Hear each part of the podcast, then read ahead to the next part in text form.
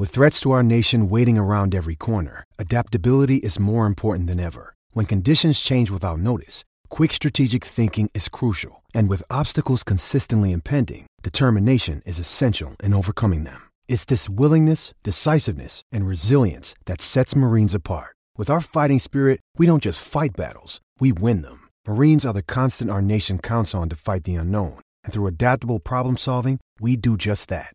Learn more at marines.com.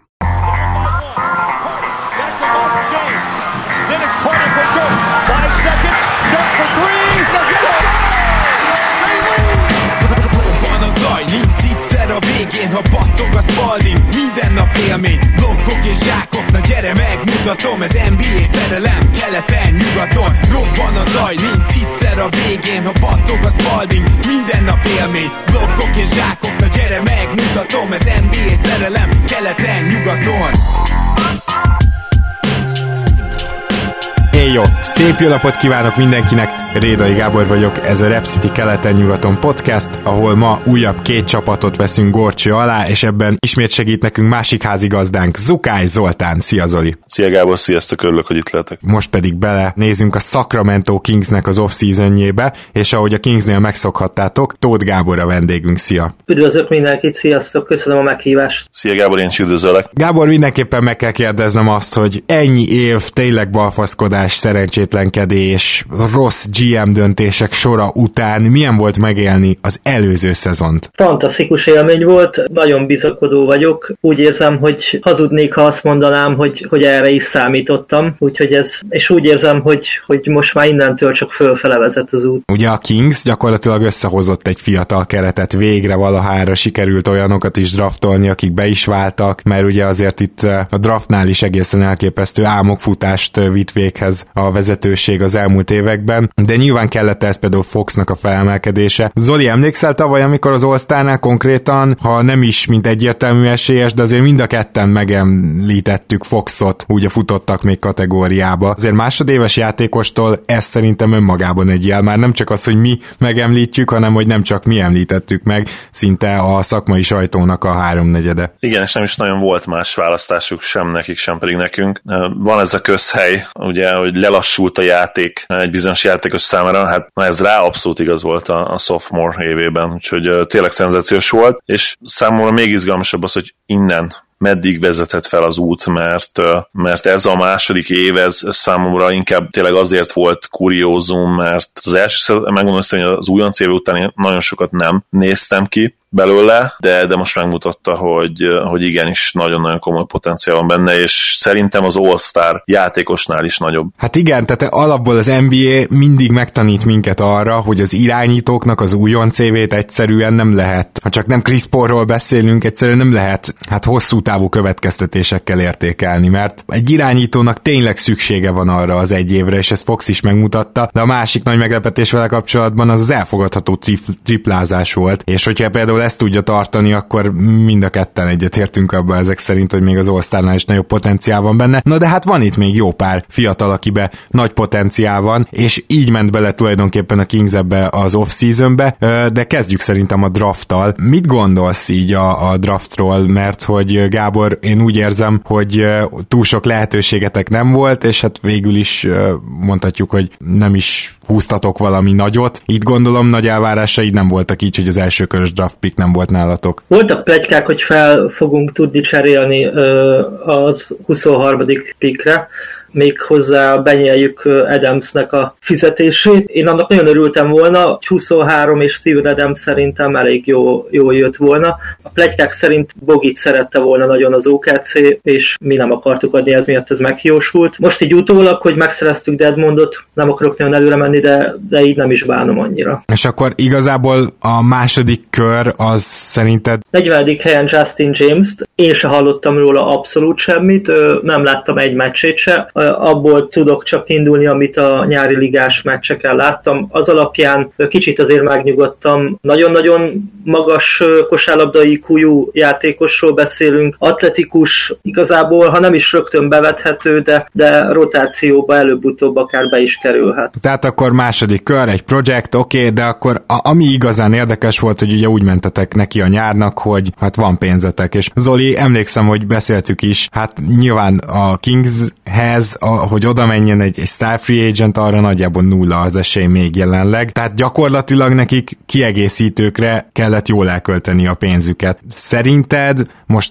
mielőtt egyenként végigmennénk rajta, ez nagyjából sikerült? Ha Deadmanra gondolok, akkor, akkor mindenképpen egy kiváló kiegészítő ember. Én Harrison Barnesban nem feltétlenül látom a kiváló kiegészítő embert. A problémám vele nekem mindig az, hogy, és ez már egyébként talán a, a Mavs előtti év, utolsó évre is igaz, hogy amiben ő igazán jó lenne, illetve amire, inkább úgy fogalmazok, amire nagyon nagy szükség lenne, abban nagyon inkonzisztens, ugye a triplázásra gondolok elsősorban, és valahogy vele kapcsolatban mindig azt éreztem Harrison barnes kapcsolatban, hogy a reputációja, a státusz egy picit nagyobb a tényleges képességén, egy picit, picit tovább ér. És én totálisan megértem azt, hogy amit mondtál, amiről nyilván beszélnünk kell, hogy a Kings jelen pillanatban nincs olyan helyzetben még, hogy, hogy komoly efék elgondolkodjanak rajtuk. Nagyon hasonló helyzetben van a, a Hawkshoz, és ugye most már tudjuk, hogy a Maverickshez gyakorlatilag fiatal sztár, palánták, sztár jelöltök, de, de még nem nincsenek abban a korban, nem tudják azt a teljesítményt lehozni, hogy igazán fontolóra vegyék ezeket a destinációkat a, a sztárok. Lehet, hogy nem is fogják, nyilván, hogy ez, ez az időzítésen is múlik, ezt nagyon jól tudjuk. És ha én,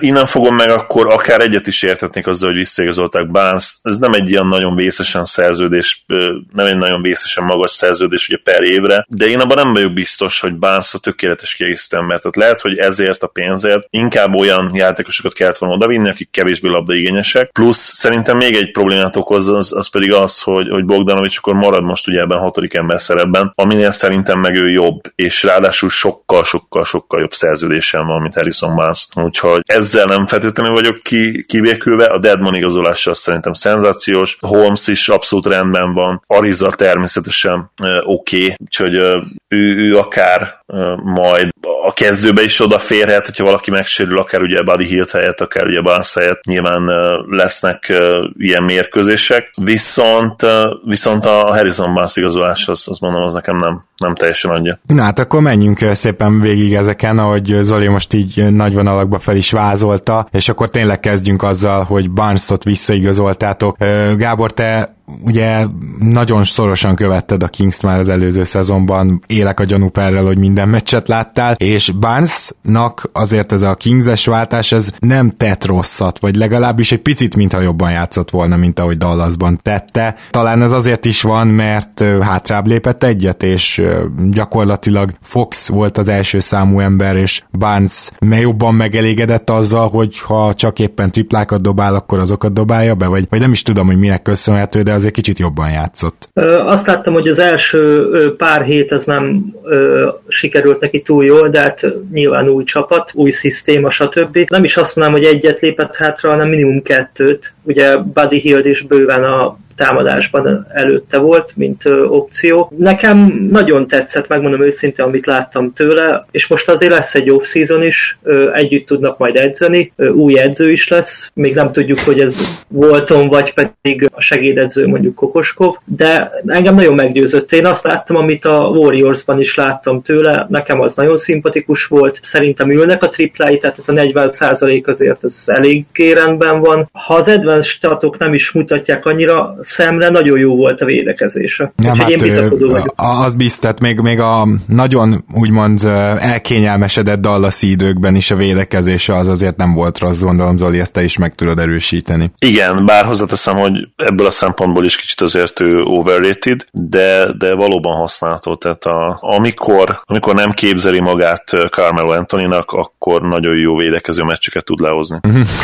Igen, ezzel sok mindent elmondtál a játékstílusával kapcsolatban. Na jó, tehát akkor Barnes visszajött, ugye 24 milliót keres évente, hát ez nagyjából az Otto Porter fizetés alatt van egy kicsit, ez a két játékos szerintem egyébként egész tűretően összehasonlítható, nyilván sokkal konzisztensebb triplából Otto Porter, azt gondolom egy picit azért jobb védő Barnes, mint Porter, de, de, de hasonló játékosok, tehát hogy mondjuk ezt nézzük, akkor ez nem olyan nagy túlfizetés. Mondjuk a másik dolog, hogy van most a ligában egy olyan jelenség, és panaszkodtak is az úgymond középjátékosok, hogy hát igen, azt a 20-30 sztárjátékost, meg ugye szupersztárt, azokat maxal, meg szupermaxal megfizetik, viszont a utánuk következők azok nem igazán ezt a 10 pár milliót, meg 20 pár milliót keresik, ahogy, ahogy szerintük kellene, hanem most már inkább ilyen emeléért olyan játékosokat szerzel, akit régen esetleg jobban meg kellett fizetni, tehát na- nagyon szétnyílt ez az olló, és ehhez képest mondjuk Barnes rohadt jól járt, hogyha ezt nézed, ezt a jelenséget. Nem tudom, erre esetleg bárki akar -e reagálni?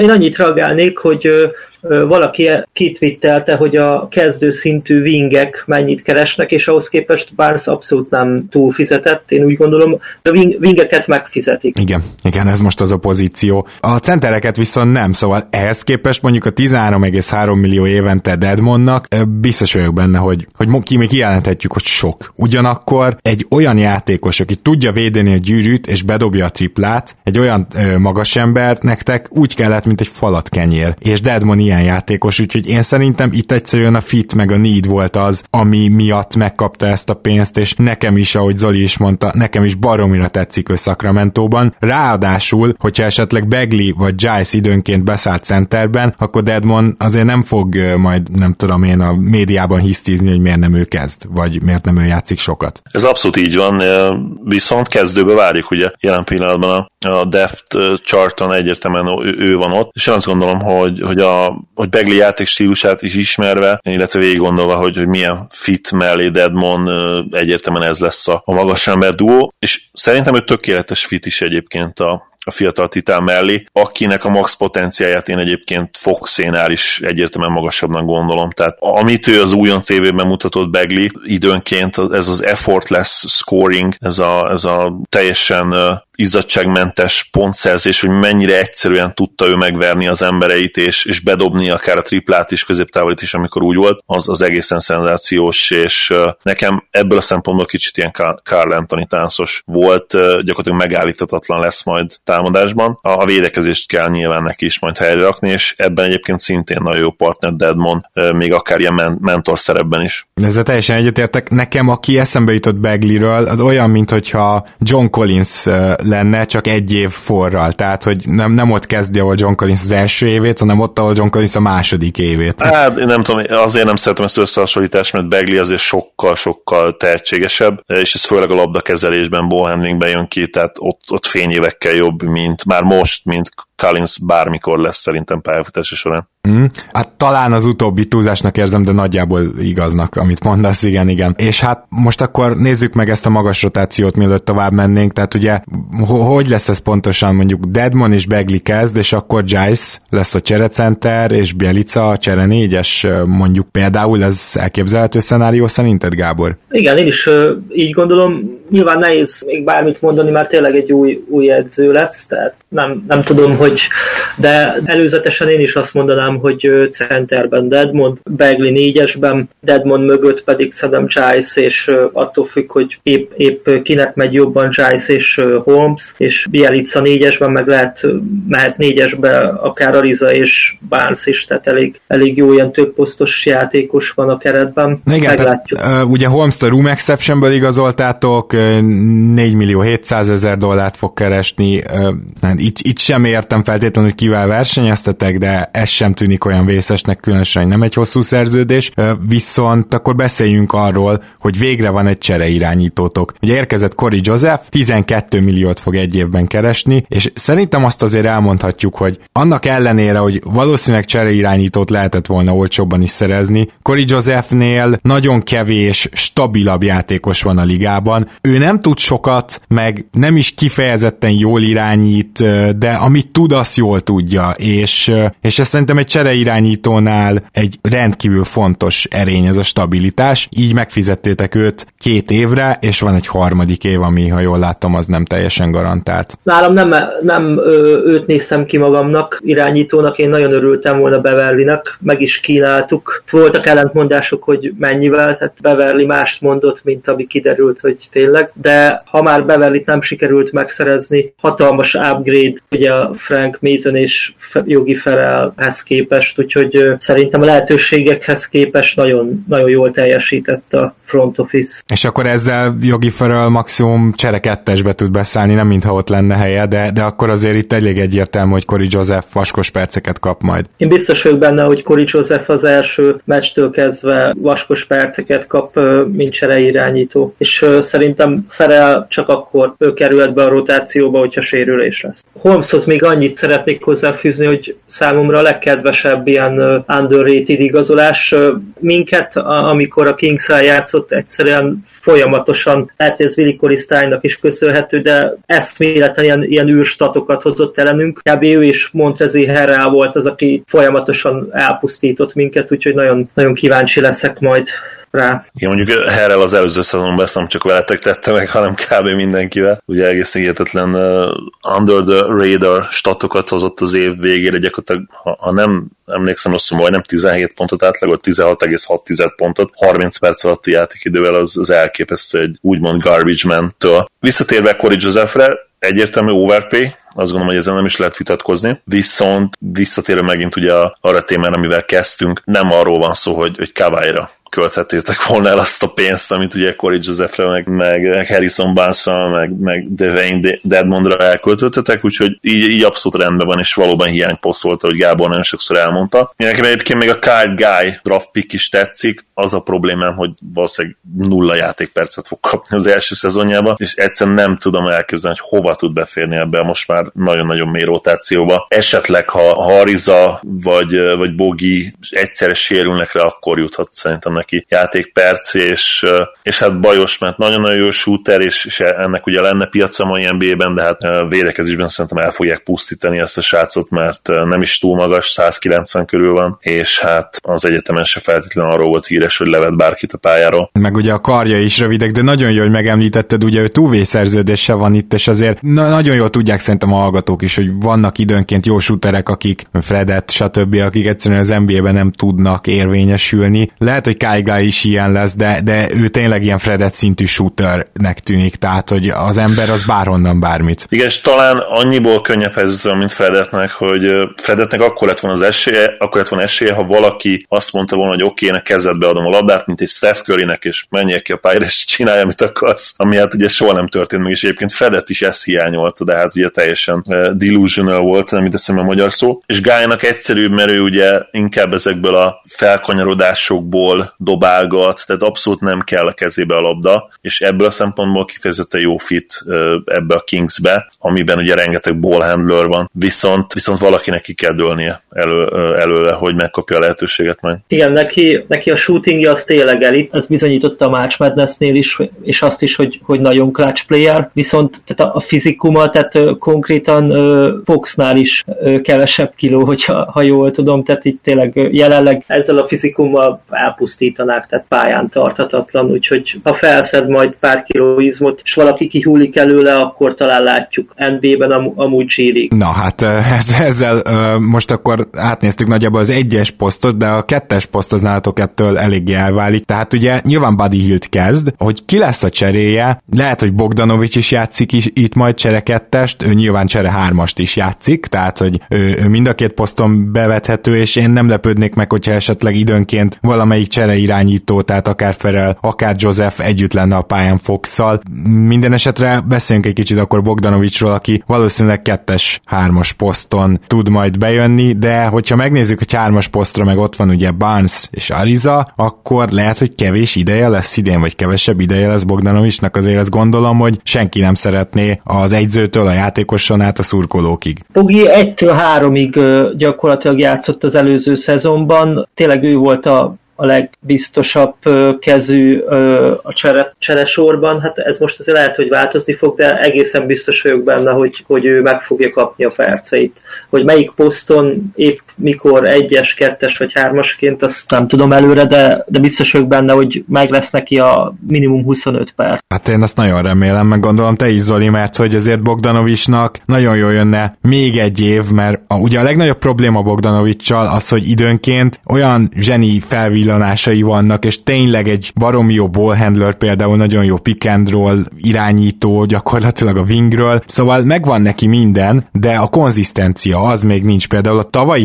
szezonban, ugye keveset beszéltünk róla az utolsó másfél hónapban, hát ez nem véletlenül volt így, utolsó másfél hónapja például neki meglehetősen szarul sikerült. És ezt a konzisztenciát, ez tényleg csak játékperccel lehet megszerezni az NBA-ben, tehát ez, ez nem magától jön senkinek. Igen, ugye jól mondtad, a, a triplázásra főleg, ami, ami nekem nem feltétlenül tetszett annyira az előző szezonban. Egyébként az utolsó hónapja az nem volt rossz, ami nagyon rossz volt előtte, az, a, az inkább a március, ugye áprilisban is azért még játszottak jó pár meccset. Egyébként márciusban is nagyon jól triplázott, viszont akkor azért hát a mezőnyből, a gyűrűk közeli befejezések nem volt borzasztó. Ugye egyébként nagyon-nagyon rossz hónapja, talán, talán csak a február volt, és hát róla tudni kell azt, hogy egy hihetetlen tehetség. Én azt gondolom, hogy ha megnézik azt, hogy mennyit keres, segíts kérlek Gábor, azt hiszem ilyen 7 millió körül keres. Én is 7-8-ra emlékszem, 8,5-öt. 8,5, az, azzal szerintem a liga egyik legjobb szerződése a következő, talán még két év van hátra a következő szezonnal együtt, de az is elkezdett, hogy csak le, hogy már lejáró lesz, mert vagy három vagy négy évre írt alá, ugye? Lejáró lesz már, igen. Lejáró lesz, igen.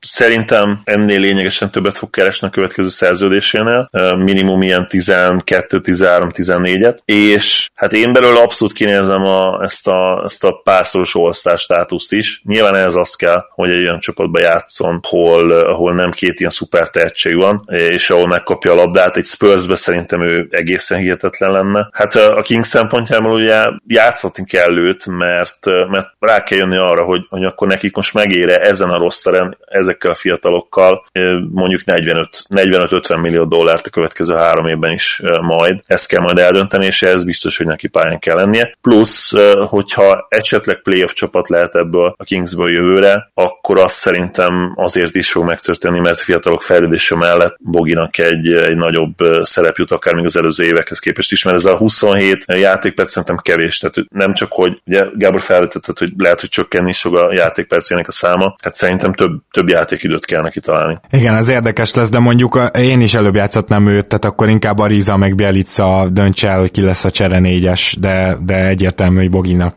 több idő kell, tehát ebben, ebben nincs vita köztünk. Az már más kérdés, hogy ez a csapat, mert tavaly is meglepően mély volt, tavaly még meglepődtünk, idén viszont kijelentetjük, hogy az egész NBA egyik legmélyebb csapata, ahol hát talán kicsit túlzás az, hogy a kezdőt kicserélhetnéd a cserepaddal, de majdnem, tehát majdnem ez a tavalyi előtti Nets, vagy tavalyi Nets feelinged van, és hát valljuk be, hogy a következő lépés, azt nem lehet félrebeszélni, a playoff kell, hogy legyen.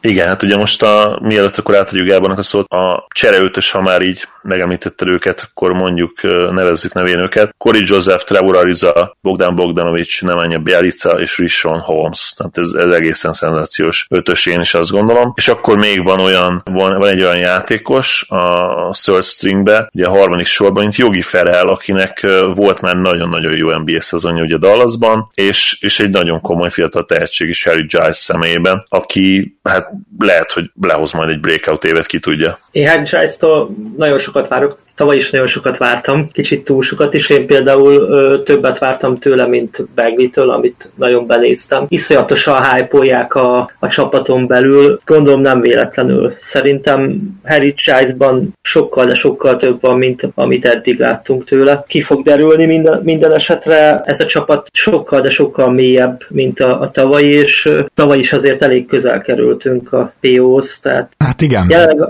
mielőtt, mielőtt eljutnánk oda, hogy lesz ebből playoff, én nagyon örülök, hogy Harry Giles-ra kötöttünk ki, mert hogy ugye például nekem meggyőződésem volt, amikor hallottam először, hogy Volton lesz az egyzőtök, hogy na ő, ő az, aki, akinél Giles egy intelligens, elvileg ugye egy intelligens, jó passzoló magas ember, például ebből még semmit nem látunk az NBA-ben. Hogyha ez, ez a Draymond Green-szerű potenciál esetleg ki akarna vudjanni belőle, akkor nem tudom, hogy van-e jobb egyző, mint Volton. És hát a kérdés az, hogy viszont Volton egyző lesz-e vajon Sacramento-ban. Erről muszáj beszélnünk, mert nem tartottuk az Olival annak idején egy rossz döntésnek, meg a fiatalokkal ő jól megvan, meg van most már neve az NBA-ben, de hát itt van ez a bizonyos elég csúnya ügy, és nem nagyon jöttek hírek. Nem tudom, hogy Gábor, te mennyire vagy jobban update, mint mi. Nagyjából én is annyira, mint ti, mert nagy a, nagy a csend. A, annyit lehet tudni, hogy, hogy külön az NBA és a kings együtt felbérelt elég komoly neveket, de ott is csak, tényleg csak annyi, annyi hír jutott ki Sam Emiken keresztül, aki azért kings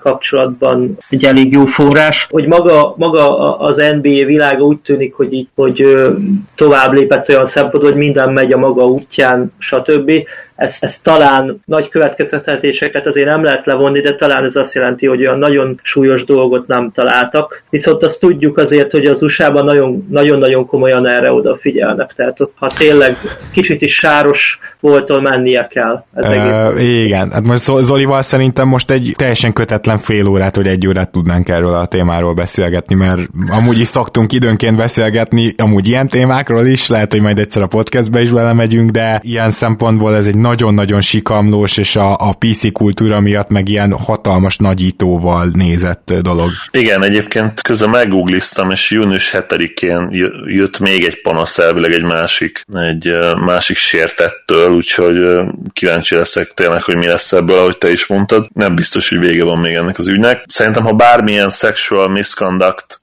vádat jogosnak tartanak, az, az már szerintem kirugás kell, hogy legyen. Tehát nyilván ugye az teljesen egyértelmű, hogy nem erőszakolt meg senkit, de, de ha a sexual misconduct beigazolódik, tehát ez a, nem is tudom magyarul, talán ez a zaklatás, vagy zaklatás, nekem is az jutott eszem, igen, akkor szerintem már mennie kell, tehát a, az van nyilván az, hogy fizikailag is valakit, vagy letapizott, vagy az, ön, az a letapizott, az olyan enyhének hangzik, pedig nem az. Eddig nem az, igen. Hogy meg, megtapogatott valakit, igen, akarata ellenére. És szerintem teljesen jogos is, tehát ne csinálj. Most azt akartam mondani, hogy, hogy ha más lett volna a 18 éves korában diszkó van, de az igazság, hogy akkor sem szabad ilyet csinálni, meg később se 38-40 évesen sem, úgyhogy... Igen, tehát egy, így gyakorlatilag, ami még fontos az egész ügyel kapcsolatban, hogy sosem tudjuk egyszerűen eldönteni, hogy mikor van az, amikor, amikor teljesen közös a beleegyezés, mert nem voltunk ott, és éppen ezért az összes ilyen ügynél mind a két oldalról megvizsgálhatod,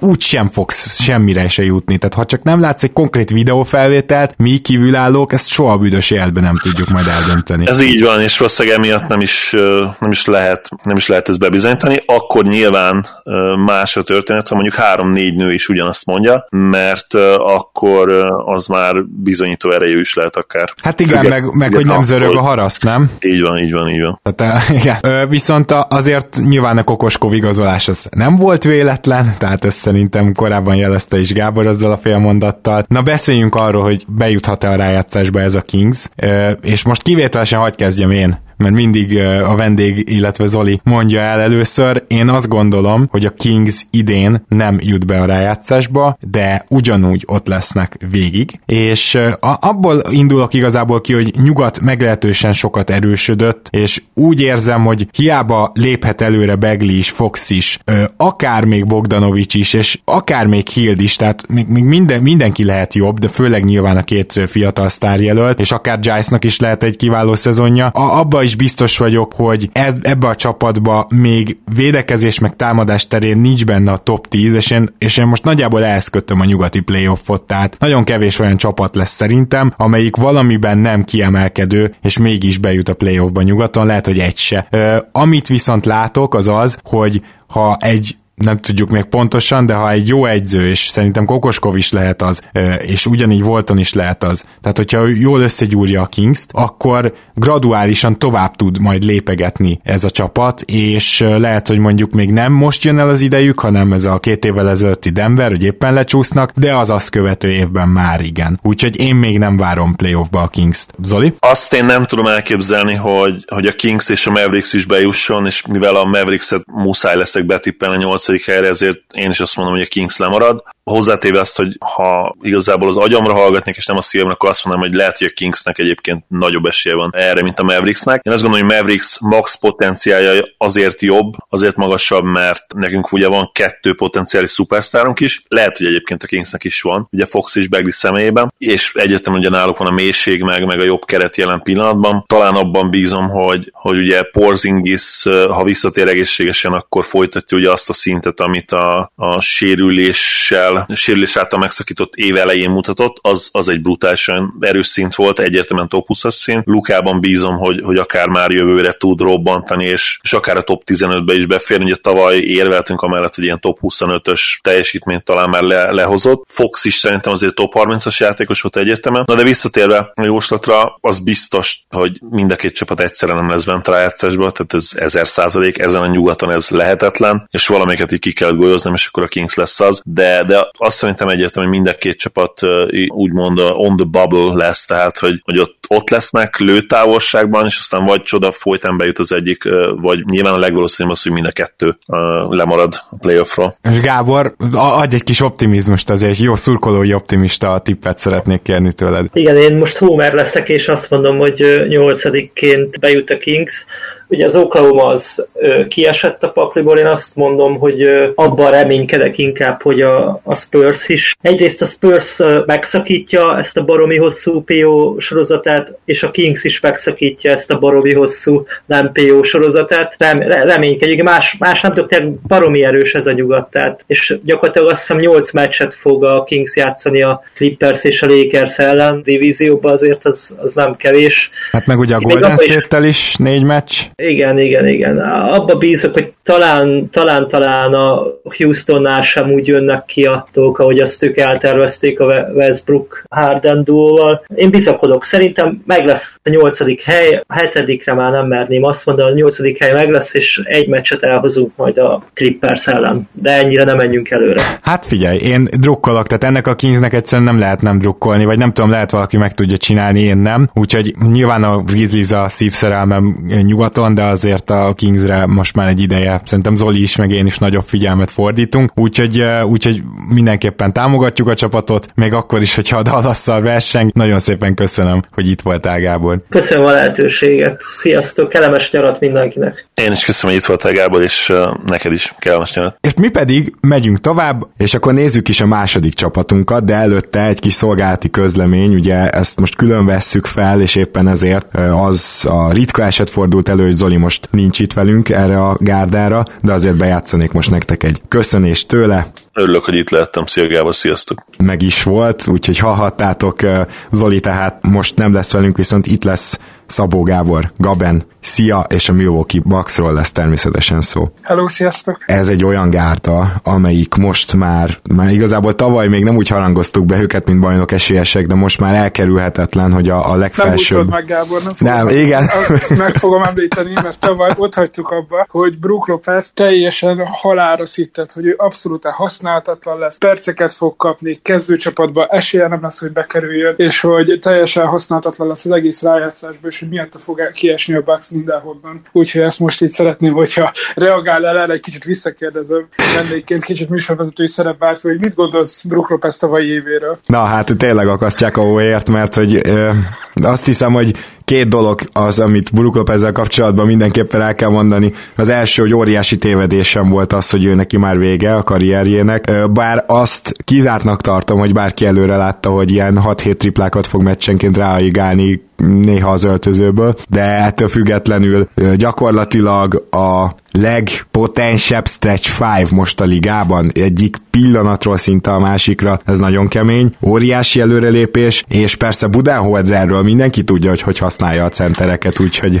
lehet, hogy ezt kellett volna már akkor is De hihetetlen, hogy, hogy ennyire, ennyire jó kijött neki a lépés, hogy meg ez az egész rendszer mennyire feküdt neki. Hogy őszinte legyek, azért a védekezésre én is szkeptikus voltam, amikor ide igazolt, viszont abszolút teljesen megcáfolt minden, minden még a leg, legnagyobb rajongóit is szerintem, hogy mennyire jó működött ebbe a védekezésbe. Na, akkor me- nagyon kellett neki az, hogy Janis ott legyen mellette, és hogy úgymond tényleg a, a minden másik uh, részét, tehát hogy a lepattanózást ugye teljesen elengedte, de a, a blokkolások, a kommunikáció védekezésben, a spacing egyszerűen olyan szinten össze, összhangba volt Janisszel és az egész csapattal, hogy ugye egy abszolút kulcsfigura volt ebbe az egészbe. Akkor te nem is lepődtél meg, hogy őt marasztaltátok, és nem Miroticot? Nem, egyáltalán, ez nem is volt kérdés. Hát Miroticnak a playoffja borzasztó volt, és hogy őszinte legyek, amúgy amikor Miroticot cseréltünk, én nagyon izgatott voltam, tehát én, láttam, meg nem is nem láttam, mert nem néztem a tavalyi playoffban még a New Orleansnak a menetelését, de, de ugye láttam a statisztikákat, olvastam híreket, meg tényleg, hogy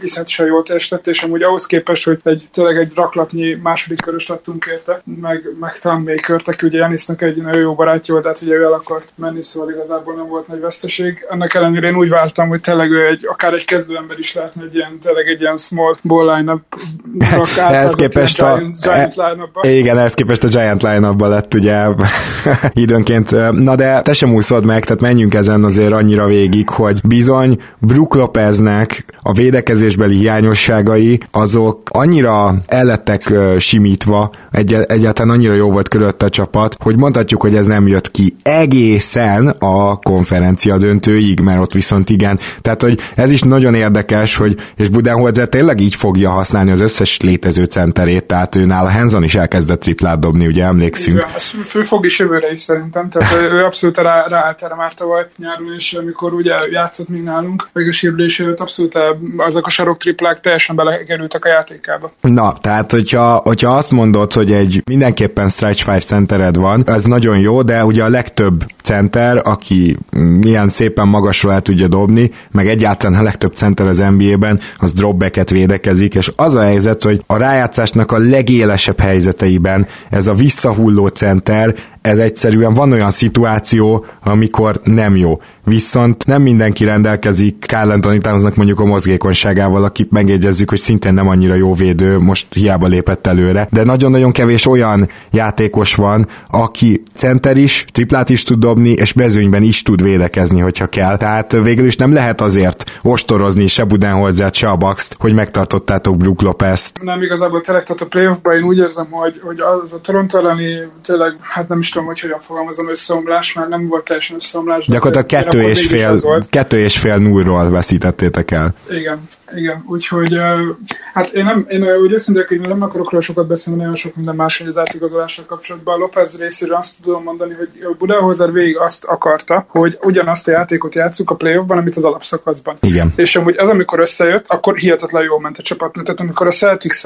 1 0 elment, és Paul Pierce gyönyörűen lenyilatkozta, hogy, hogy igen, hát akkor ez a szériál is dölt, akkor onnantól kezdve tényleg olyan szinten átálltunk arra a játékra, amit az alapszakaszban játszottunk, hogy, hogy kész vége volt, és onnantól kezdve ez a csapat működött működött. És azt akarta Budaholzer is. Más kérdés az, hogy a Raptors ellen már ugye egy sokkal jobb csapattal került össze a, a, a Bucks, és uh, tényleg olyan egyéni teljesítmények voltak a, Laps, a Raptorsnál, legyen csak Leonardról, legyen csak Fanfleetről, szó, hogy, hogy egyszerűen arra már kevés volt. Ez a csapat is nagyon nehéz volt amúgy a például Eric Bledsoe hiányát a playoffba így összehozni. Hát igen, és azért azt is tegyük hozzá, hogy a Raptorsnak egy nagyon ritkán látható védekező kb. 8-asa volt, és ezzel tehát bajnokok is lett lettek tulajdonképpen. Tehát, így van, így van, tehát ugye másodperc is akarom a Raptors-től elvenni ezt az egészet, abszolút a megérdemelten nyerték meg ezt a párharcot, és viszont remélem, hogy jövőre pont amiatt, hogy ez az egész csapat igazából szétesett náluk, vagy legalábbis egy jó, jó, nagy, jó magja. Igen, tehát egy ilyen védekező csapat már gyakorlatilag nem jöhet szembe, ha csak nem a Fili. Kényes téma, de okay. Jó, rendben. Uh, viszont még, most... még, volt, volt egy olyan kérdésed, hogy, hogy, hogy örülök annak, hogy Lopez-t akartuk megtartani. Őszintén igen, tehát hogy a Mirotic Lopez téma ugye nem ismerült föl, tehát hogy az abszolút Miroticot szerintem elengedtük. Itt egyedül az volt a kérdés, hogy az egész holt szezonunkban, hogy bemerje az egész vezetőség vállalni a luxusadót. Most ezt ugye nyilván nem merték, vagy nem akarták még idén bevállalni, hogy jövőre most már igazából muszáj lesz, és hogy igazából Lopeznél árérték arányban nem nagyon jött szóba jobb lehetőség. Tehát, hogy amikor Horford ugye kilépett a Celtics szerződéséből, akkor azért ott volt egy hirtelen fellángolás, így a, igazából szerintem csak szurkolók részéről, hogy úristen, de mennyire király lenne a Horford ebbe a csapatba, uh-huh. és hogy mennyire igazából hú tudná ugyanazt hozni, mint Lopez, minimálisan kevesebb triplázással, viszont azért jóval elitebb védekezéssel, és hát akkor azért ugye én is azt mondtam, hogy ha lehetne rá módot találni, hogy mondjuk egy, hogy Middleton mondjuk egy olyan számot mondjon, amiben még beleférne Horford, és akkor inkább a Horford fele elmenni, nem, és a, nem a Brook Lopez fele, de ugyanakkor meg amikor már kiderül, kijöttek így az első ilyen spekulációk így a számokról, ki kivel állapodott meg onnantól, ez egyértelmű volt, hogy, hogy itt így semmi esély nem volt arra, hogy mondjuk Middleton például egy ennél nagyobb diszkántot adjon a csapatnak, és így igazából nem is volt már jobb opció Lopeznél. Nagyon jól vezetted be egyébként valamilyen szempontból a draft testét, ugyanis egyszerűen, mivel ilyen pénzügyi kérdések és nehézségek elé nézett a Bucks számomra, gigantikus meglepetés volt, hogy a pénzügyileg lehető legjobb első kör végi draft picket, tehát ennél nincs jobb, ugye? A legolcsóbb, a leghosszabb ideig elcseréltétek. Te hogy fogadtad ezt? Mert azért arról beszélünk, hogy most pénzügyileg minél olcsóbb, lehetőleg jó játékosokra megpróbálsz egy kicsit lottózni, akkor az első kör végénél egyszerűen nincs jobb lehetőséged. Ez pontosan így van. Én vegyesen fogadtam, de igazából elfogadtam azt, hogy most a csapat egy olyan fázisba ért, amikor nagyon fontosak lesznek majd a, a fiatal játékosok, de egyszerűen muszáj volt ezt a mostani csapatot úgy megtartani, ahogy, ahogy ez, ez megműködött. És hogyha tényleg az ember belegondolt tavaly, amikor beszélgettünk, senki nem gondolta volna szerintem, hogy, hogy tényleg két meccsre leszünk a döntőtől. Igen, Tehát, sőt, hogy, itt hogy... kicsit képviselnem is kell Zolit is, mert tényleg nagyon durva volt, hogy emlékszem a tipjeinkben, körülbelül egy olyan ötös, öt győzelmes növekedést tippeltünk mindketten a Bucksnak, de más érvekkel. Ugye én mondtam, hogy Budenholzer rendszer, és végre van egyző, Zoli megmondta, hogy Jannis előrébb lép. És mind a kettő megtörtént, és össze is adódott, tehát tíz, sőt ugye kicsit több, mint tíz győzelem mellett nektek több. Hát mind a két faktor ö, ö, gyakorlatilag össze is adódott. Tehát a, a, ami, ami növekedhetett, az növekedett ennél a klubnál, és ö, erre majd vissza is térünk természetesen. De hát akkor tulajdonképpen lehoztátok a nullásra a draftestét. Igen, és ez is volt a cél szerintem. Tehát, hogy én, hogy őszintén egy másodpercig nem gondoltam, hogy meg fogjuk tartani azt a draftjogot, hogyha kivéve, hogyha nincs valami a játékos, akkor tényleg nagyon beleszerettünk. De igazából ugye a, a csapatnak a kifele kommunikációján is nagyon látszott, hogy oké, okay, voltak workoutok, meg próbált, ugye, nem, ugye második körös pickünk ugye nem is volt idére már alapból, és hogy az egyszem 30. választási joggal, oké, okay, hogyha lett volna te valami olyan nagy zuhanó, akit nagyon akartak volna, lehet, hogy behozták volna, de inkább, tehát hogy ez a Tonisnál szerződés eltakarítása mindenképpen prioritás volt volt, még hogyha nem is sikerült az teljesen tökéletesen, de legalább egy fokkal könnyebb lett a helyzet. Igen, tehát ugye Tony Snell gyakorlatilag, ha nem is teljesen ingyen, de elment. Jól emlékszem, hogy Lawyer volt az, aki érkezett, és akkor őt Igen, igen, igen, és Lawyer be, bekerült ezzel a, az most már vele együtt már tri, trió van nálunk, így ez ilyen csodálatos magas emberekből, akiknek ilyen dead money szerződései vannak bent a, a csapatban. Idén még a Bucks fizet Larry Sandersnek, Spencer Hossnak pénzt, és akkor most hozzá még Lawyer, aki még jövőre is, és még ugye utána is stretch vele. Hát ugye az meg a másik volt, hogy a Lawyer, ugye miután beállt jelentve a csere, hogy a Lawyer úgy, ügyletet még megpróbálták szerintem ezt amúgy tovább passzolni, hogy ez a szerződés hogyan kikerüljön, de hát még a Brogdonért kapott Indiana pikkek közül az egyiket szerintem be is áldozták volna érte, de nem sikerült ezt már tovább forgatni, hogy még több helyünk legyen, és ugye ez, ez, ez mutatja, hogy mennyire összetett volt az idei off-seasonünk, meg ráadásul ugye a timing nagyon fontos volt, tehát hogy a, a Middleton újra szerződéstől kezdve a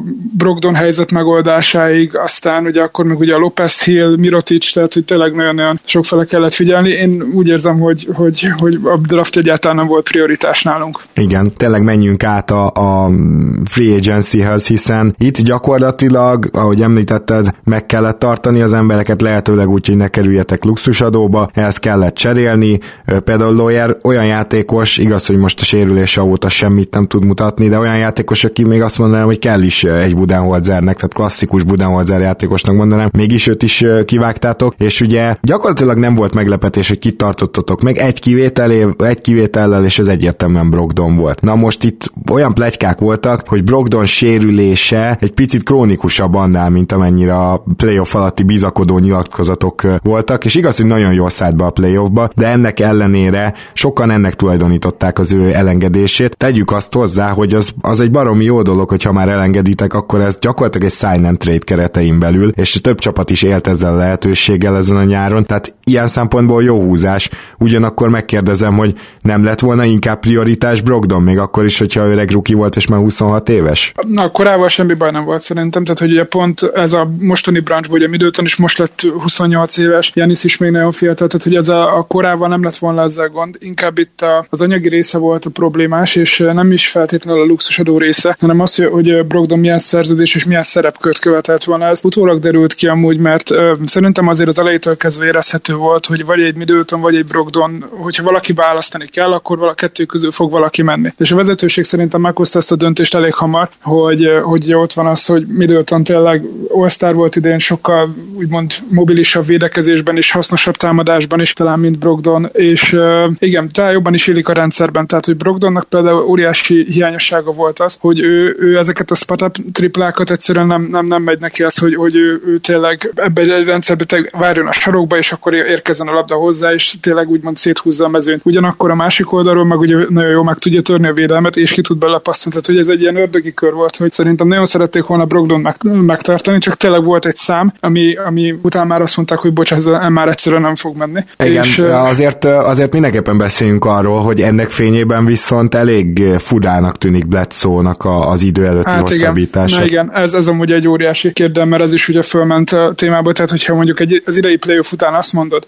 hogy, hogy akkor hogy mi legyen a prioritás, mondjuk a háromból kettőt tartasz meg a Bledsoe Brogdon Middletonból, hát igen. akkor ugye, akkor ugye egyértelmű, hogy, mire, hogy, hogy ki, ki esik ki, mert ebbe a playoffba a Bledsoe megint eltűnt, és hogy őszintén nem tudom, hogy, hogy ezzel hogy lehet változtatni, de valami nagyon komoly fejbeni, mert, mert úgy tényleg, tehát nem tudok más mondani, hogy pszichológiai problémákkal küzdik, mert egyszerűen olyan skillsetje van ennek az embernek, aki egy alapszakaszban viszi a csapatot védekezésben. Voltak olyan meccsek, amikor még támadásban is ő volt Janis mellett a legjobbunk, és egyszerűen nem, nem tudja azt, hogy a playoffba így leblokkol és kész, és egyszerűen onnantól kezdve nem lehetett vele mit kezdeni a Toronto elleni szériában. Abszolút nem, más már a Boston ellen sem volt túlzottan. Hát a Toronto elleni szériában, de már Boston is csinálta, de a Toronto elleni szériában meccseken keresztül nem fogtuk Bledsoe-t, erre emlékszem. Tehát nem, nem, nem az, hogy alulról kerültük meg a piket, hanem lement róla az ember, lesegített róla, még nála volt a labda. Tehát, és akkor érezhető is volt az a mentális összeomlás benne, mert így látta, hogy így oké, okay, akkor most lementek rólam, és akkor most rá kéne dobnom egy spot-up triplát, és amikor már ilyeneken gondolkozik az ember, akkor valószínűleg már rég rossz, de, de azért hozzáteszem, hogy ő az mm, olyan szempontból, hogy milyen a játékstílusa, a klasszik alapszakasz játékos, mert amik az erősségei, azokat pont el lehet tőle venni a playoffban, csak mondjuk vannak olyan más okosabb játékosok, úgy mondom, mint például Kyle Lowry, aki tudja módosítani ilyenkor a játékát, ha már ugye ők álltak szemben, és Bledsoe meg abszolút fogalmatlan volt, az egyetlen fegyver az lett volna, hogy eldobja az üres triplákat és bemennek, és az meg nem esett. Hát egyáltalán nem, úgyhogy pont a playoff az amúgy nagyon sok mindent befolyásolt a, a, a holt szezonra, tehát hogy én úgy, úgy vagyok vele, hogy ha árérték arányt nézzük, és megnézzük, hogy az irányítók milyen szerződéseket kaptak a nyáron, ahhoz képest a Bledsoe hosszabbítás nem egy rossz üzlet, ha csak a számokat nézed. Viszont, hogyha azt nézzük, hogy tényleg elköltenek dollármilliókat egy Middleton megtartására, egy Lopez megtartására, hogyha minden jó megy, akkor jövőre a Janisnak az NBA történetének a legnagyobb szerződésnek az aláírására, és akkor még hosszabbítanak egy olyan játékossal, aki mondjuk nem biztos, hogy nem az, hogy jó fit, hanem hogy egyáltalán elérhető lesz egy playoffba. Uh-huh. Akkor beszéljünk akkor George Hillről is. Igen, igen, igen, pont ezt akartam is mondani, hogy, hogy Hill viszont pont az ellenkezője volt, hogy szerintem belőle senki nem gondoltam volna, hogy ennyire előjön a, a régi George Hill. Hát Tehát én, én a, a feltámadás, vagy a nem tudom, zombiként visszajövés, vagy nem is, tehát hogy le, lehetne itt ezt fokozni, de hogy, hogy gyakorlatilag egy olyan ember, akire rámondták többször a vasdapjelzőt az elmúlt években, nem, nem is senki nem gondolta volna, hanem szerintem még most is ilyen filmbe illő történet az egész. Igen, és pont ez lettem, hogy Brogdon veszte szerintem. Tehát, hogy Brogdon is nyilatkoztam, hogy nem nyilatkozott semmi rosszat a Bucksról, meg szerintem, hogy ez a háttérben az a silent trade azért egy eléggé barát barátságos dolog volt, tehát hogy mindenki próbálta mindenkinek a legjobbat ebből kihozni, viszont azért Brogdonnak volt pár olyan megjegyzése, hogy őt nagyon zavarta, hogy őt egyáltalán nem irányítóként használták, mert hogy irányítóként szeretne játszani, amiről ugye most az Indiánában lesz lehetősége. És pont ilyenkor mit az embernek az eszébe, hogy igazából most, hogyha Bledsoe-nak tényleg ilyen hullámzó a teljesítménye, és itt van egy George Hill, aki amúgy tényleg jól játszik, akkor most, hogyha őket kettőket elengedtük volna, akkor lehetett volna egy Brogdon megtartani például azokra a percekre. Mert ugye fizetésben ez jött így ki, hogy ugye Igen. azért ment el a Brogdon, hogy a hill lehessen hosszabbítani, még pluszban a Lopez mellé.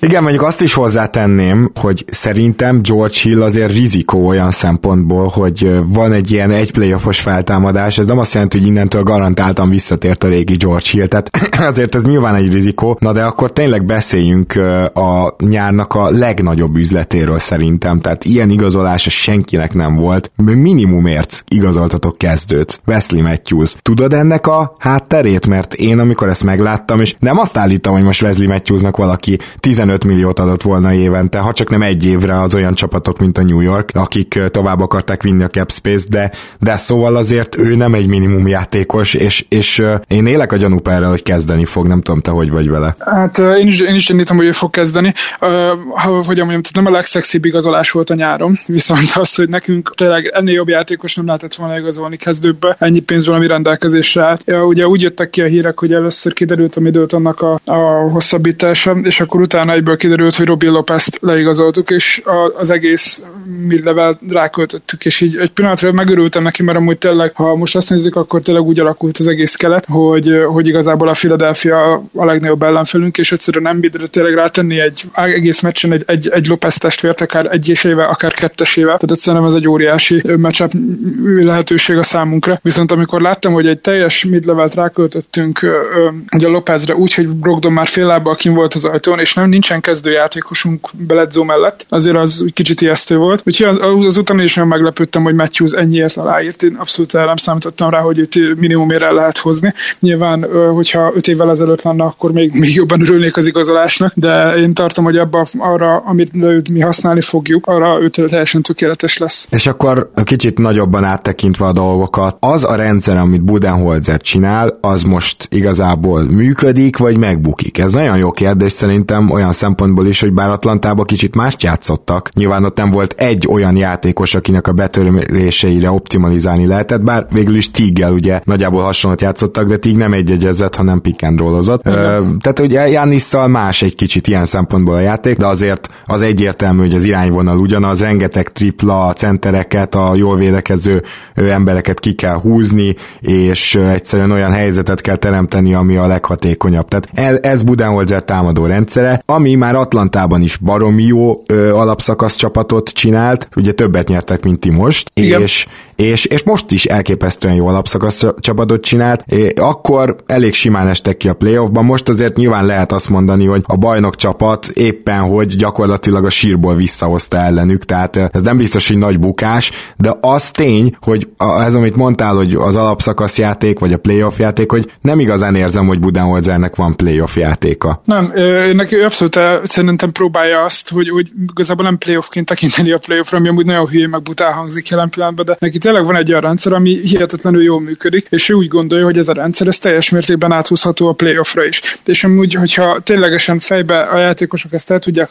határozni, hogy ők ezt csinálják, így, hogy jövőre még tényleg még több tűzerőnk van, mert azért Wesley Matthews és Korver, hogyha őket veszük a, és a kieső Brogdó helyett, azért ez tűzerőben eléggé sokat számít, úgyhogy én azt mondom, hogy, hogy meg lehet, hogy ez, ez működni fog. Igazából tényleg azon a hosszabbításos meccsen Torontóban, hogyha ott nem arra feledül az a meccs, hanem a másik irányba, akkor azt mondom, hogy még akár playoff sikerről is beszélhetnénk, mert tényleg, hát igen, amúgy attól függ, hogy például ki mit számít playoff sikernek, tehát hogy nekem Bugs Druckerként az, hogy tényleg két meccsre voltunk a döntőtől, én azt, hogyha egy évvel ezelőtt ezt, be, ezt mondjuk, hogy ez lesz idén, akkor én ezt azon aláírom, és szerintem ezzel mindenki így lett volna. Hát szerintem is, és akkor az majdnem a teljes emelét használtatok el Roppezre, jól emlékszem, hogy maradékot pedig Pat, Pat Connaughtonra, Middletonra? Nem. Nem neki még él a szerződése? Nem, neki, egy, neki tavaly volt egy nagyon jó ilyen Bergen szerződése, hogy ilyen nagyon milyen minimál dél volt, azt hiszem nem is biztos, hogy teljesen a veterán minimum. Ja, és akkor ezt meg garantáltátok. És akkor neki volt egy, volt egy éves játékos opció, vagy hmm. egy csapatopciónk rá, Aha. és akkor ezt úgy hívtuk le most. Na, éppen azért is vettem elő Connaughton, mert ő is csak 26 éves, és szóval most, hogy drága lesz ez a csapat, hogy a magot megtartottátok, egy elsősorban nyilván Middletonra, és már most is, de főleg jövőre és azután Antetokumpóra gondolva, ugye elképesztően fontosak lesznek azok a fiatalok, akik idén még tehát nem mindig jutottak lehetőséghez, és szerintem az egyik ilyen gyakorlatilag Pat Connaughton, a másik ilyen az DJ Wilson, és a harmadik a rotációból teljesen kiszoruló Dante DiVincenzo. Tehát, hogy az ő hármójuknak a, a játékára én azt gondolom, hogy normál esetben nem csak, hogy számítanunk kéne ebben az idényben, hanem nekik egyszerűen nagyobb szerepet is kell, és Sterling Brown-t is persze ide vehetjük. Tehát, hogy szerintem nagyon fontos része lesz az, hogy beépítsétek ezeket a játékosokat a következő alapszakasznak. Hát mindenképpen. Wilson nagyon jó volt tavaly, tehát hogy ami lehetőséget kapott tavaly, szerintem abszolút neki egy ilyen breakout szezonja volt, ezért nem is volt olyan óriási öröm, amikor így igazából igazolgattunk így magasabbnál magasabb embereket most így a pozíciójára, már a Mirotic cserénél is fölmerült, hogy akkor Mirotic Wilson előveszi el az időt, Robin Lopeznél is, hogy esetleg Wilson előveheti el az időt újra, úgyhogy hát én remélem, hogy fog találni időt, neki valahogy Budenholzer, mindenképpen eh, neki nagyon jó ment tavaly ez a, az, hogy te figyel arra, hogy Janisnak például 32 perc volt azt hiszem az átlaga, tehát hogy annyira keveset kellett úgymond a parketten tölteni, hogy úgymond szerintem nem is volt egy percig sem gond például a play se Janisnál az, hogy elfáradt volna, vagy hogy tényleg ilyen load managementet kellett volna neki alkalmaznia. Azért Wilsonnak a feltámadása tavaly az önmagában nem volt semmi, mert ilyen teljesen használhatatlan Hát én szóba tűnt. került még, még tavaly is, hogy egyáltalán miért tartjuk őt az, a, a rosterben, amikor őnk tényleg egy szabadügynek játékos, mondjuk veterán minimum, vagy inkább jönne hozzánk, és ő többet hozzá tudna tenni, mint Wilson. És akkor szerencsére meg, meg, megtörtént ez a, ez a breakout. A Budahozer amúgy annyit mondott róla, hogy annyit jelent, hogy egészséges végre a Wilson, mert hogy nagyon sok ilyen kis apró cseprős oh. volt, és hogy, hogy nem nagyon tudott ezen túljutni, és nem tudott rendesen teljes értékű edzésmunkát végezni, és tavaly nyár volt az első, amikor úgy rendesen végig tudta edzeni a nyarat. Százszerzalékosan is ennyit jelentett neki, hogy, hogy most itt tudott pályára lépni. Brown már sokkal érdekesebb, mert Brown Brown például volt most ugye a Summer League csapatunkban is, ami amúgy nagyon meglepő volt, hogy, hogy őt is és wilson is amúgy leraktuk még a Summer League-be, így ennyi idő után is. Hát Brown viszont katasztrofálisan rosszul játszott, tehát hogy neki azért ott így eléggé dominálnia illet volna, és még így a csapaton belül se szerintem a három legjobb játékosunkban nem volt bent.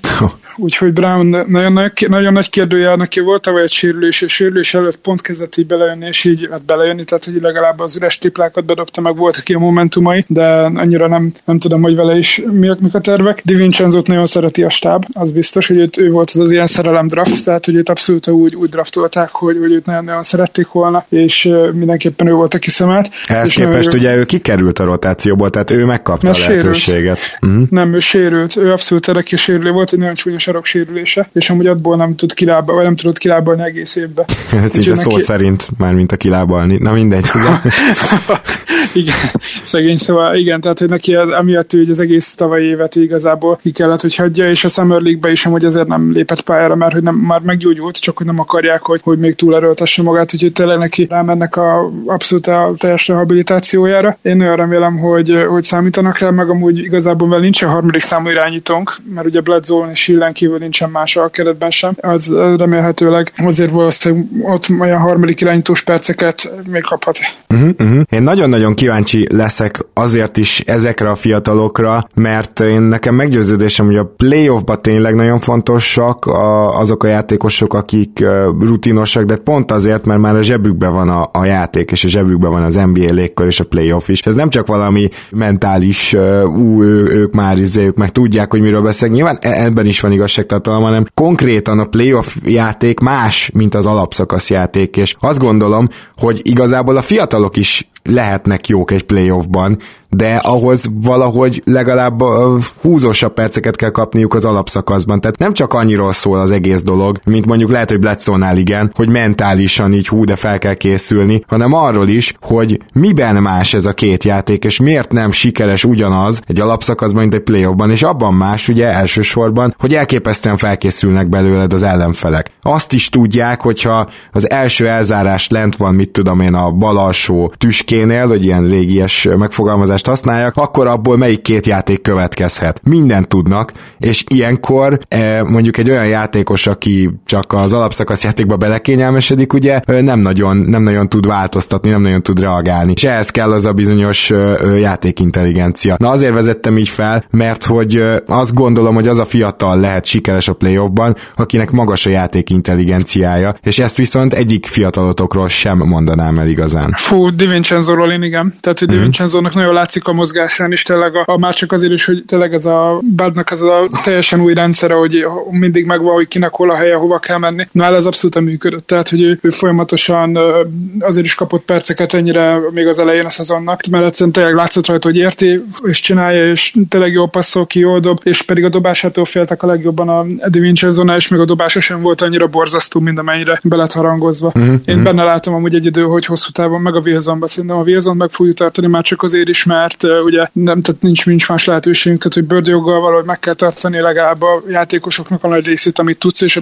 Wilson nem hiszem, hogy olyan óriásian drága lenne, viszont amúgy meg ha az ESZ-val a szerződés ugye jövőre lejár, akkor az ő percét akár megkaphatja. Ebben igazad van, és ugye olyan szempontból egy modern wing, hogy magas, tud triplát dobni, és atletikus, tehát tud védekezni. Igen, nagyon jól lepattanózik és védekezik amúgy Wilson, igen. Még kettő kis igazolásunk van, és igazából mind a kettő nagyon érdekes igazolás volt idén. Már Korvert valamennyire mondtam, de őt nem ide sorolnám, hanem igazából én most, akire gondolok, az Janisnak a bátyja. Igen. Ugye Tanasi Santatakumpo megérkezett a csapathoz. Hát nem ő volt inkább olyan fogadtatás, hogy ez ilyen elég vegyes. Tehát neki szegénynek az Instagramján le kellett tiltani a kommenteket az, a, az egyik kép alatt már, hogy annyira ment a mocskolódás attól, hogy miért, miért igazoltuk le őt. Aki igazából még egy G League-be is épp ahogy csak beférne egy csapatban, nem, hogy egy fix két éves garantált NBA szerződést kapjon. Azért jogos valahol feltételezni azt, hogy hát érdekes, hogy pont Antetokumpo mellé a testvérét odaigazolod, és hogy úgy mondjam, tehát teljesen hasonló ment, amikor ugye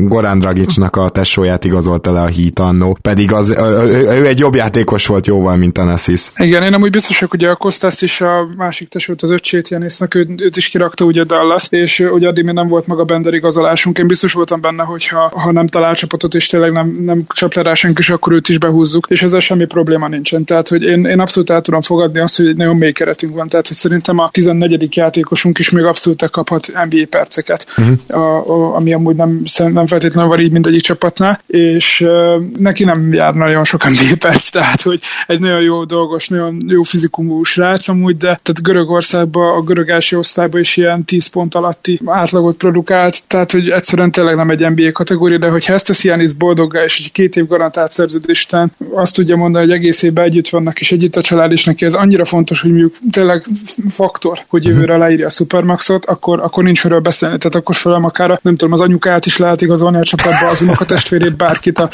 az legidősebb bátyja focizik felem, őt is leigazolhatjuk. Tehát, hogy ha Janis aláír hosszú távra, akkor, akkor teljesen mindegy, hogy ki kell a csapatba, azt kell csinálni, amit ő mond. És hogyha ő azt szeretné, hogy a bátyjával együtt játszana, akkor, akkor igen. Annyi a hátulütője a dolognak viszont, hogy ugye a rugalmasságot elveszíti a csapat. Tehát, hogy mondjuk tegyük fel, tényleg nagy Isten történne valami sérülés, és egy olyan szintű játékos esik ki, aki mondjuk Middleton, vagy Bledsoe, vagy Brook Lopez, tehát hogy tényleg egy kezdőkaliberű játékosunk kidől, és egyszerűen cserélni szeretnénk, akkor mondjuk egy, és egy olyan csere jönne össze fizetésügyileg, hogy ugye nekünk kellene még egy játékos bevennünk, tehát mondjuk egy kettő egyes csere, akkor ugye most ott vagy, hogy akkor most kidobod a 15. játékost, úgymond egy csere töltelékként, aki amúgy a franchise játékosodnak a testvére, vagy aha, aha, aha. Tényleg érdekes szitu. és hát amúgy hogy mindenben egyetértek, amit mondtál, tehát mindent meg kell tenni ahhoz, hogy Janis boldog legyen. Ez nem kérdés, hogy ennek a franchise-nak ez a most a prioritása és a leges legfontosabb. Viszont az egész jövő év is bizonyos szempontból erről fog szólni. Nagyobbak lesznek az elvárások, és kanyarodjunk rá egy kicsit arra, mert szerintem arról, hogy Brendert majdnem ingyen megnézitek, arról nem feltétlenül kell sokat beszélnünk. Hogy... a legvédettebb szerződése Bender, ezt muszáj elmondanom. Igen? annyira kijövök rajta, egy két éves minimum szerződés, amiből 300 ezer dollár garantált az idei évre, még egyelőre, utána, hogyha az Opening Night-on velünk van, akkor még 200 ezer, és akkor utána itt tényleg folyamatosan, szakaszosan garantálódik neki ez egész. Tehát, hogy olyan szinten le van védve, hogy nem is tudom, hogy láttam-e hasonlót is bárhol. Ha, tehát ő aztán hipermotivált lesz minden egyes nap, mert hogy gyakorlatilag mindig el kell érni két havonta valami határt. Jó, uh, mennyire lesz motivált, és ezt most tényleg olyan szempontból kérdezem, hogy nyilván ő rajta látszik, hogy egy workhorse, és hogy valóban nap mint nap motivált abban is, hogy fejlődjön meg, hogy a, a csapatánban a lehető legjobb teljesítmény nyújtsa, de azért, de azért egyszer el fogja ő is érni a teljesítménye maximumát, és én például tavaly is azt mondtam, hogy ekkorát nem fog lépni, és nem volt igazam. Tud-e megint lépni egyet? Ez egy kérdés, mert lassan úgy érzem, hogy például védekezésben nem reális, hogy ennél is jobb legyen. Most már gyakorlatilag Nem, azt én sem érzem, hogy szerintem védő oldalon nem tud fejlődni, mert szerintem az, az a teteje nála a védekezésben, ami most, most zajlik. Viszont ugye támadásban meg egyszerűen ott ordít az egy reális kérdés, és volt is egy-két jó hónapja, hogy a triplát igen, a triplet. A naptár évben amúgy, tehát hogyha a naptár évet nézzük, hogy idén januártól számítva, akkor nagyon emelkedett a triplet, tehát ilyen, akkor csak tényleg januártól számítjuk, akkor azt hiszem ilyen 30-32 kal dobott triplet, ami nyilván nem jó, még csak kiemelkedőnek se lehetne mondani. És nem is Sőt, sokat átlagosnak se, de, de igen. igen, tehát hogy magához képest ez egy, ez egy jó, jó szám lenne. És pont volt egy videóelemzés Twitteren, ami egy nagyon-nagyon beteg dolog, hogy a, mikor a Jason Kidd ide került, akkor mutattak ilyen videókat a Janisnak a dobásáról, hogy hogy nézett ki maga a formája, meg a maga az egésznek a dinamikája, és tényleg egy ilyen komoly elemzés volt róla, és a kid utáni időszakban pedig egyszerűen ugye az van, ami most. Tehát egyszer lát, látod a dobáson azt a törést, azt a, az egészet, tehát hogy nem tudom, hogy abban az időszakban mi történt a dobásával, de sajnos ez a pár év, amikor ugye a kid itt volt, és az ő csapata figyelt Janisnak a dobására, az annyira visszavetette az egésznek a fejlődését, hogy szerintem most azt próbálják újra behozni. Ugye örök kérdés, hogy, hogy szükséges egyáltalán neki a dobás, tehát ugye a játéknak a többi elemében annyira nagyon kiemelkedik az átlagtól, hogy, hogy egyáltalán kellene két dobás, de szerintem pont az idei playoff mutatta be azt, hogy, hogy igen kell. Tehát, hogy Leonard ezzel volt jobb nála igazából, tehát egyszerűen ő folyamatosan középtávoli, step out, tripla, minden, tehát, hogy egyszerűen olyan szinten sokkal jobban dobott nála, hogy, hogy, hogy nem, nem, nem is lehet kérdéses, hogy ezt ő is látta, mert ugye test közelből fogta. Igen. És nagyon sokszor, hogy, hogy én szerintem ez a motiváció, ez, ez elég lesz neki ahhoz, hogy, hogy igen, egy kicsit gyúrjon a dobásra. Nem azt mondom, hogy nagyon sokat kellene benne fejlődnie, de egyébként, hogy csak a közép középtávoli menne neki olyan szinten, mint, hát fele olyan szinten, mint Lenardnak, akkor már nagyon sokat elértünk volna. Tehát tényleg az, hogy milyen all-time great talentről beszélünk, az jól mutatja az, hogy ez MVP cím után épp arról értekezünk, hogy miben tud még fejlődni.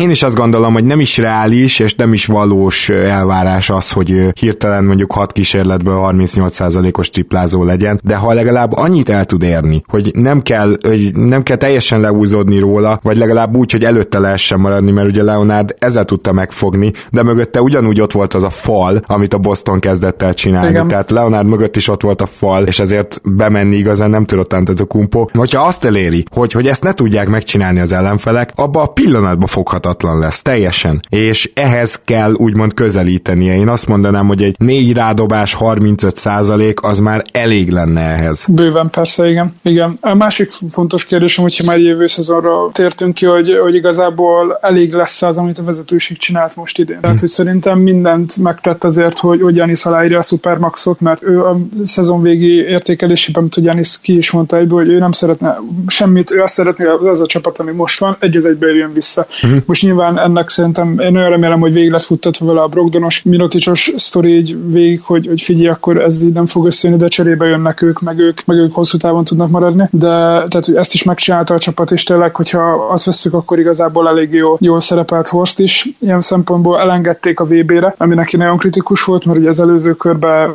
azt hiszem Európa bajnokság volt. Igen. Mert pár évvel arra nem engedték el. Elég nagy viart is kavart a sztori, de akkor a csapat ugye azt mondta, hogy bocsi, most nem. És azt is elengedték, hogy leigazolták a Tanasis, tehát hogy én, én tényleg úgy érzem, hogy ezek után én, én nagyon remélem, hogy eddig is azért eléggé az volt a prioritás, hogy maradni szeretne hosszú távon Milwaukee-ban, de én nem nagyon látom, hogy ezek után bármilyen is történhetne, hogy, hogy, hogy ne írja alá a Supermaxot. Azért is értek egyet, mert Antetokumpo kicsit máshogy nőtt föl, mint a klasszikus NBA sztárot, főleg az amerikai NBA sztárot. Tehát, hogy itt Antetokumpo egy olyan típusú történetem van túl a gyerekkorában, ahogy Görögországba került, ahogy ott későn elkezd be kosárlabdázni, ez a játék, ez, ez nem megmentette az életét, mert a szülei rengeteget tettek érte, úgy értem, hogy felemelte őt társadalmilag mindenhogy, hogy ő szerintem elképesztően tudja értékelni a közösséget Milwaukee-ban, elképesztően tudja értékelni azt, ahova közösen eljutottak, és belőle simán kinézem, hogy nem fogja azt nézni, hogy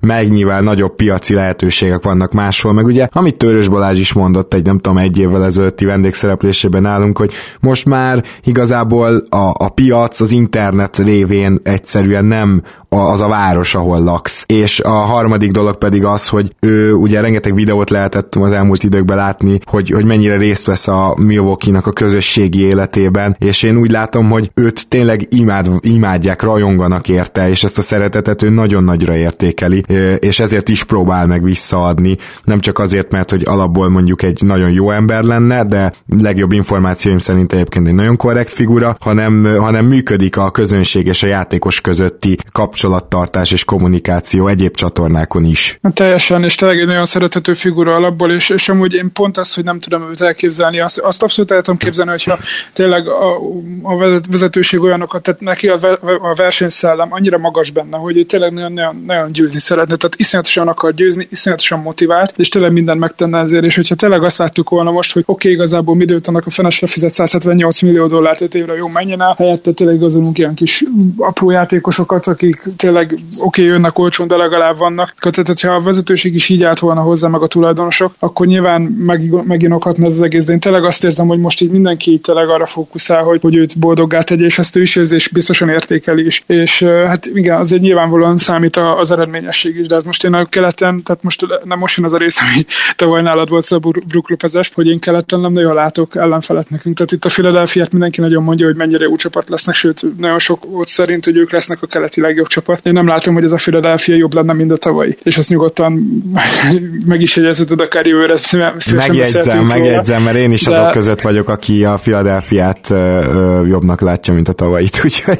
Nagyon jó, na hát ez akkor tökéletes lesz, akkor jövőre erre visszatérhetünk úgyis, de én úgy érzem, hogy a Philadelphia-ban Butler kiesése annyira sokat fog számítani, nem is az alapszakaszban, tényleg a rájátszásban, hogy, hogy azt se lehet hasonlítani azzal. Én tartom amúgy, hogy ők lesznek utánunk a, a úgymond a második csapata a kelete, hogyha tényleg minden sérülést nem nézünk, és reméljük, hogy nem is lesznek, mert tényleg borzasztóak ezek a sérülések, de én nem látom azt, hogy velük is például problémát okozna az, hogy őket megverjük. Oké, okay, uh, mennyi győzelmet érhet el ez a csapat, és én itt onnan indulnék ki, hogy tavaly azért szerintem egy icipicit fölül teljesített az fölül, a persze, igen, Tehát mondom, főleg, hogy nagyon én... egészséges volt egészen március közepéig a gárda, ilyen majdnem példátlanul. Igen, egy kicsit szerintem azért akármennyire is továbbra is ugye gyengébbnek, sokkal gyengébbnek lehet mondani a keleti konferenciát, mint a nyugatit, viszont egy picit az erő az jobban így eloszlott így a, a playoff csapat, szerintem jobban le lehet szűrni, hogy ki lesz a playoff csapat idén például, és ki az, aki mondjuk biztos, hogy nem lesz az. Én egy ilyen 55-60 között lőném be azt, hogy mennyit nyerünk idén. Aha, én ez nekem nagyon tetszik, én is így gondolom.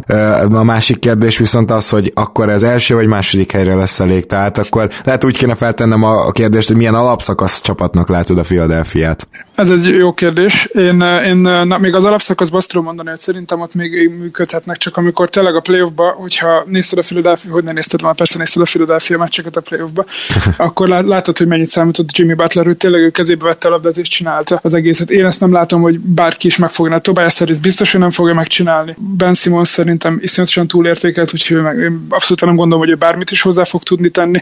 Embiid meg egyedül kevés lesz. Ha, én szerintem és... Josh Richardson azért szóba kéne, hogy kerüljön. Igen, igen, igen abszolút. Tehát én Josh Richardson egy nagyon jó, tehát szerintem amúgy az egyik leg uh, underrated bár amúgy szerintem most annyira sokan mondják, hogy lehet, hogy nem is underrated csere volt ez ennyire, de igen, tehát ő mindenképpen egy nagyon jó igazolás, de nem tartom annyira veszélyesnek a Philadelphia-t, mint például tavaly volt. Na igen. Jó, e, erről majd nyilván beszélgetünk A kérdésre válaszolom viszont, hogy igen, én, én arra szám, számítok, hogy elsőként fejezzük be az, az alapszakasz keleten. Mm. Az biztos.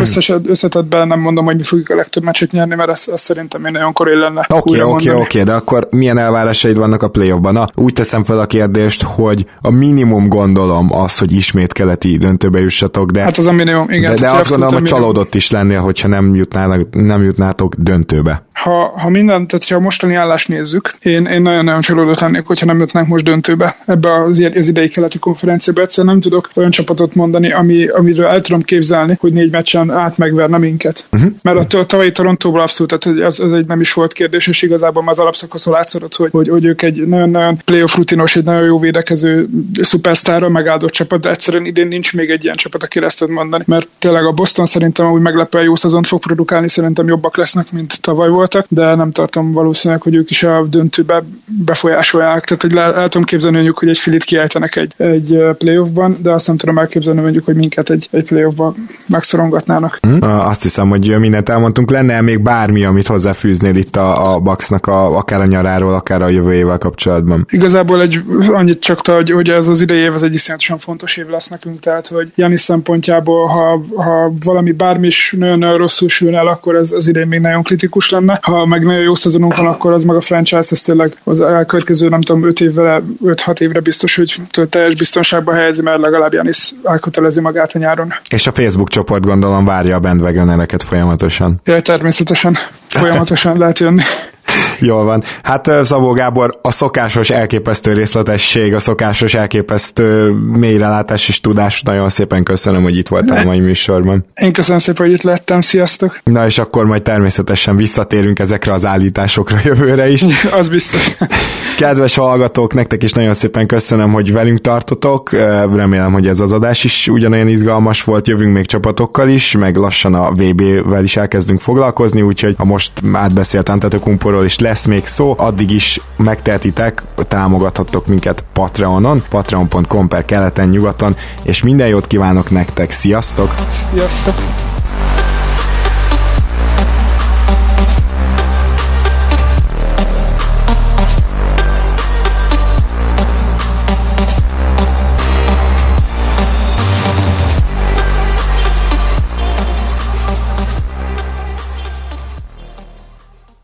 Ha más podcastekre is kíváncsi vagy, hallgassd meg a Béton műsor ajánlóját.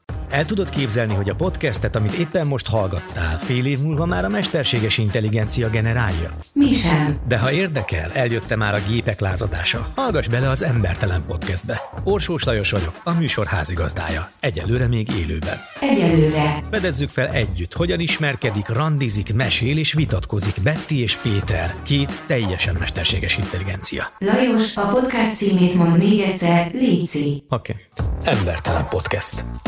Ez a műsor a Béton közösség tagja.